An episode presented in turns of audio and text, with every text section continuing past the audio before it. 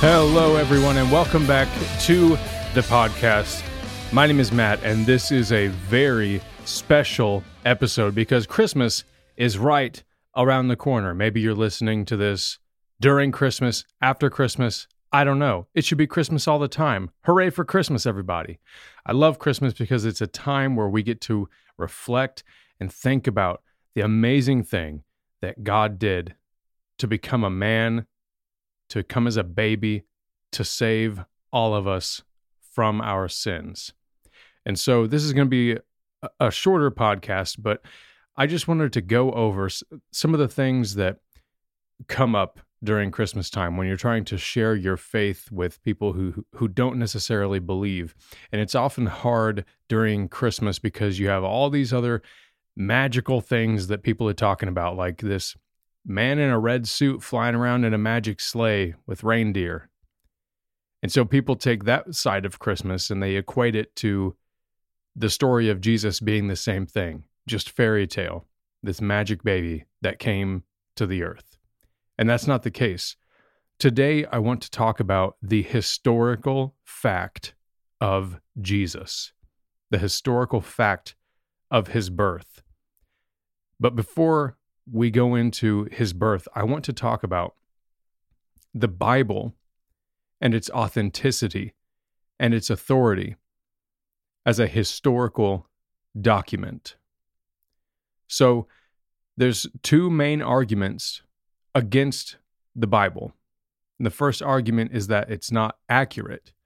A lot of the times people use um, this example to try to discredit the Bible, they use the telephone game. I don't know if you've ever played that before. It's where you all sit in a circle with your schoolmates and then you have a phrase and then one person starts the phrase. They they whisper it into the next person's ear and then that person whispers that phrase into the next person's ear and by the time you get to the end of the circle, the phrase is completely different than how it started. This is actually a very bad comparison because the historical reliability and accuracy of Scripture is a mystery that attests to the sovereignty and the power of God to preserve His words. To scholars, it's mind boggling.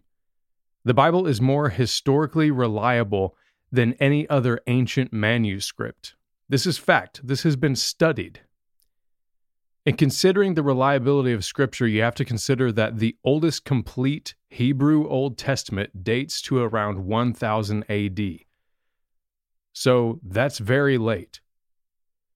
Since the last Old Testament book, Malachi, was written around 433 to 424 BC. So, with such a huge interval between the original and the copies, it would appear that the critics and the unbelievers could have a great argument against the Bible's reliability. After all, how can we trust copies that were written 1,400 years after the original, right? Seems like a good argument. However, in 1947, an Arabian shepherd boy wandered into a cave in the Middle East and stumbled upon hundreds of manuscripts. These were the oldest Hebrew Old Testament fragments ever discovered, and these date back to around 250 BC to 68 AD. And they include not only portions of the Old Testament chapters, but whole books. And these manuscripts, you might have heard of them, were called the Dead Sea Scrolls. What makes this story even more amazing is the fact that those early copies are 98% textually pure. The 2% where there's questions have something to do with commas or abbreviations. It has nothing to do with the content. The Bible is the most historically accurate book on the planet. That is a fact. It's the most historically accurate ancient book. And there are two tests to the validity of any ancient text so, number one is the number of original copies. Number two is the amount of time between the copies from the original to the next copy. So, when anyone questions the validity of the Bible, just ask them, well, what's the second most historically accurate book on the planet other than the Bible? And if they have no idea and they have no interest in knowing what it is, then they're they're actually not interested in history. They just refuse to believe the truth. So here are the facts. The Bible has 5,600 original copies. The first copy was made less than 100 years from the original manuscript. So 5,600 in 100 years. The second most historically reliable ancient book, according to textual criticism, is Homer's Iliad. It was written around 750 BC, yet the earliest copies, and there's 1,900 that exist, date from 415 BC. This makes a time gap of approximately 335 years. So the Bible, 5,600 copies, 100 years. Homer's Iliad, 1,900 copies, 335. So let's look at some more ancient texts. Herodotus' Histories was written around 425 BC. The earliest copies were from 150 to 50 BC, so 275 to a 370 year time gap, with 106 existing copies. Another was the writings of Caesar on the Gallic Wars, written around 50 BC. The earliest copies are from 900 AD. So a 950 year time gap with around 261 existing copies.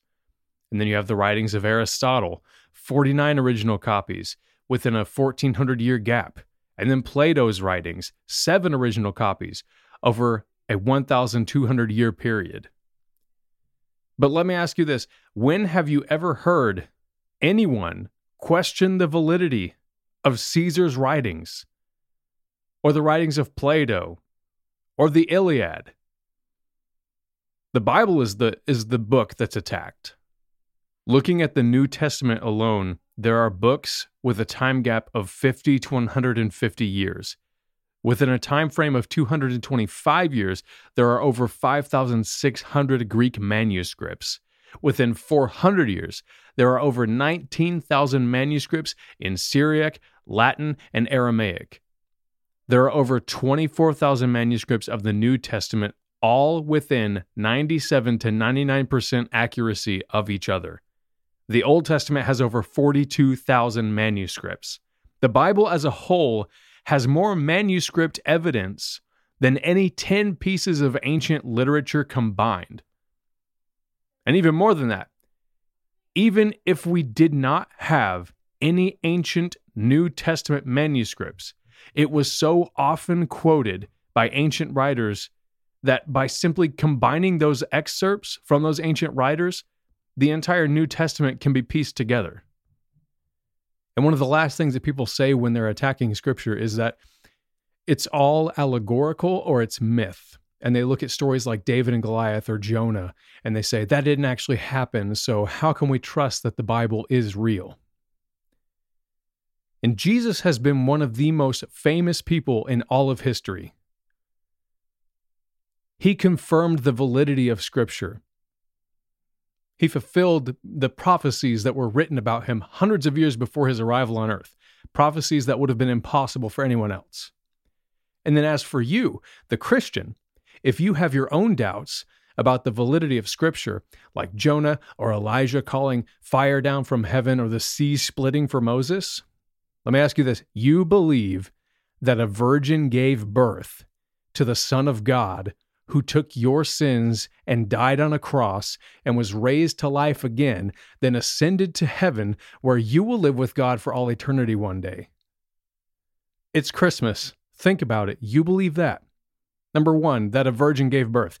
You believe that. But the story of a teenage boy fighting a giant or a man being swallowed by a sea creature is somehow fantasy. Just just sit with that for a minute. And let's look at some of those prophecies that I mentioned before. I can't go through all of them because the podcast would take days. But Jesus fulfilled so many prophecies. Here, here are just some about his birth. I'm just going to give you a, a, a scripture reference and what the prophecy is.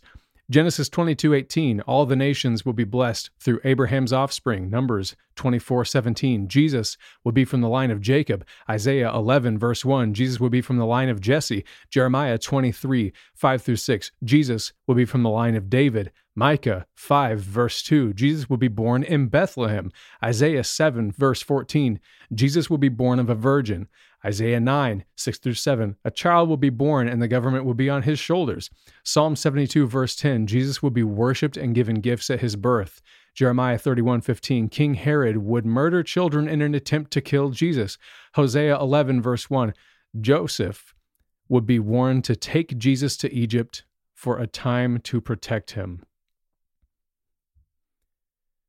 There are over 351 prophecies some theologians and scholars say that there's almost 500. But there's all these prophecies that Jesus fulfilled in Scripture. From the time of the book of Isaiah being written to the point of Jesus' birth, that was a 700 year gap. This wasn't just a really good guess for the next two years. This wasn't a cheap prophecy from a con artist, fake prophet watching the news and simply reading into what the future may hold. And the reason why prophecy is an indication of the divine authorship of Scripture and a testimony to the trustworthiness and the validity of Scripture is because of the minute probability of fulfillment the probability of it coming to pass, of it actually happening. Anyone can make predictions. Having those prophecies fulfilled is way different. The more statements made about the future and the more detail you put into that statement, the less likely the precise fulfillment will be. Think of it like this the likelihood of a person predicting today in the exact city of which a future leader would be born in well into the 22nd century. That's what the prophet Micah did 700 years before Jesus. Or the likelihood of predicting the precise death that a new religious leader would experience a thousand years from now. A form of execution that's presently unknown and that will remain unknown for hundreds of years.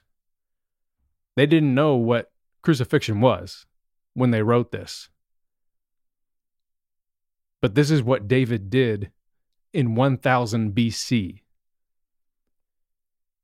Again, what is the likelihood of predicting the specific date of the appearance of some great future leader hundreds of years in advance? That's what Daniel did, and that was 530 years before Jesus. You can't just arrange these things on your own and make them happen. You can't arrange what family line you're going to be born into. You can't arrange the city that you'll be born into. You can't arrange your clothes being gambled over during your execution. You can't pre arrange someone to betray you for a specific amount of money.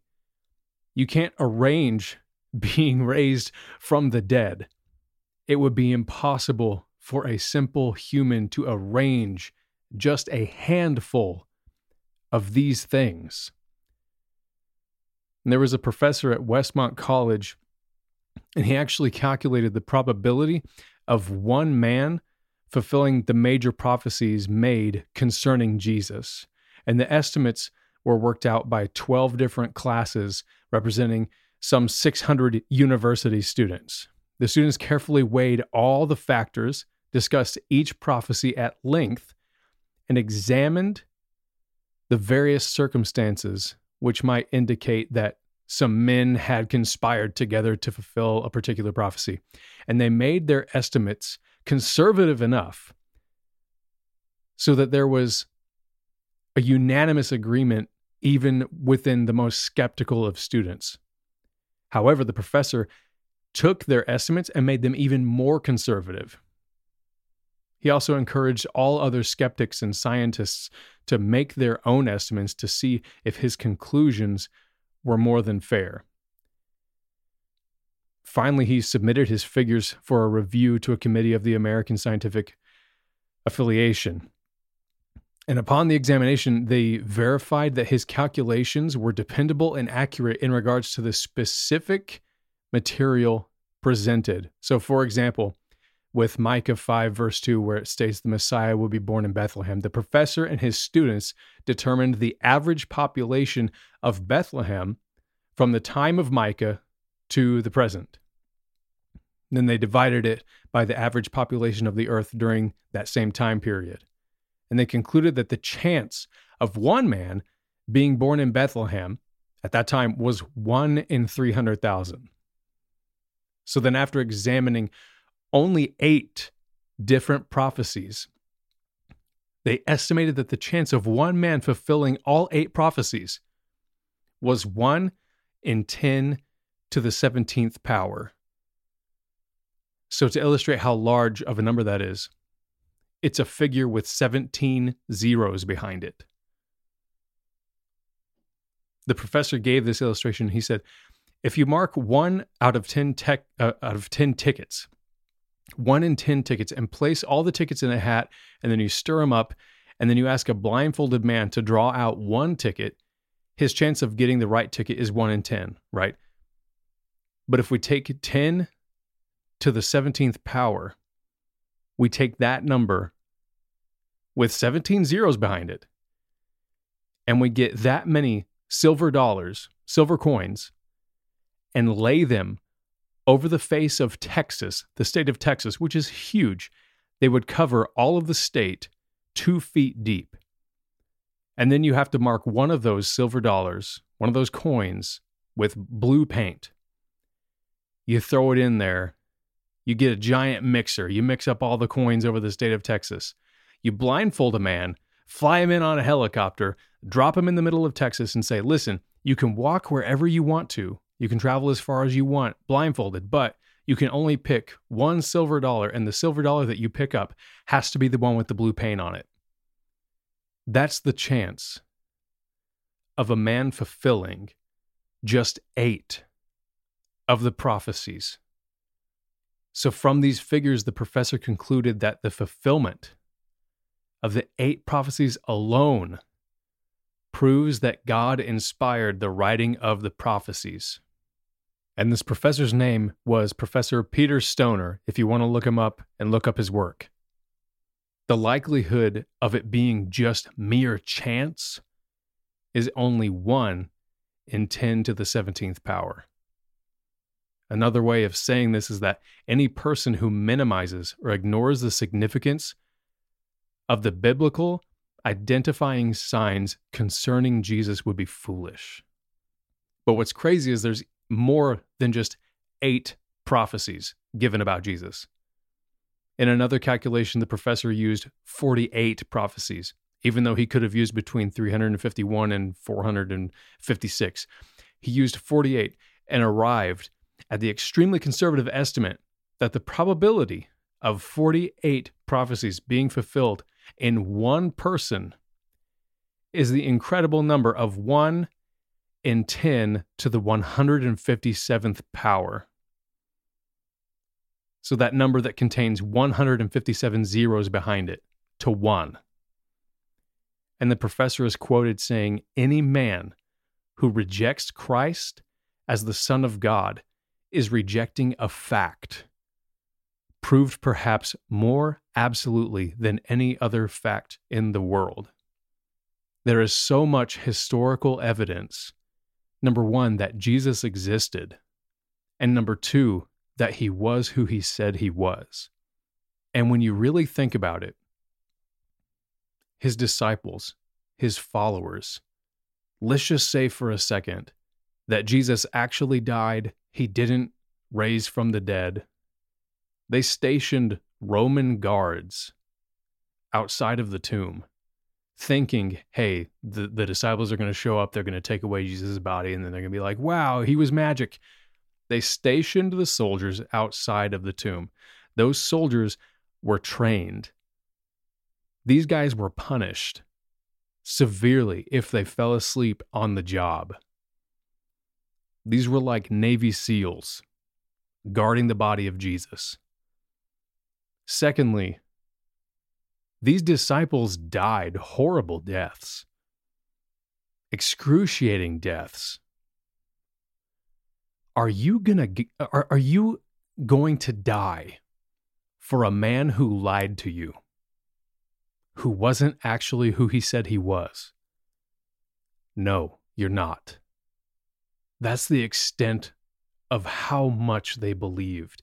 They saw Jesus alive. They saw him along with an entire crowd of people. They saw him ascend into heaven. This is why the story of Christmas is so important. It actually happened. It was real. Jesus is real, and his love for you is real. He came and he died to take away your sin and he doesn't ask for anything in return. He doesn't make you do something in order to receive his forgiveness. It's already there for you. All you have to do is accept that free gift of forgiveness that he offers you and then love him. Follow him. That's all there is to it. He loves you. And if anyone out there that's listening that maybe you've questioned is this even real? Does God even love me? Did Jesus actually exist? Yes. He loves you so much. And He existed solely to save you so that you could be in paradise with your Father God who loves you. So, as we go into celebrating this Christmas season together, Think on those things. Be thankful that the God of the universe came to save you. I pray that all of you have an amazing Christmas, that you have amazing encounters with God, and that anyone who's listening who hasn't made that decision to give their life to Jesus, I pray that you would. It's the best decision that you will ever make. And if any of this has interested you, Go and do your own research. Go look at the prophecies. Go take a look. Read it. I dare you. It's there. It's just waiting for you to go and read it. Jesus loves you. Have a great Christmas. We'll see you next time.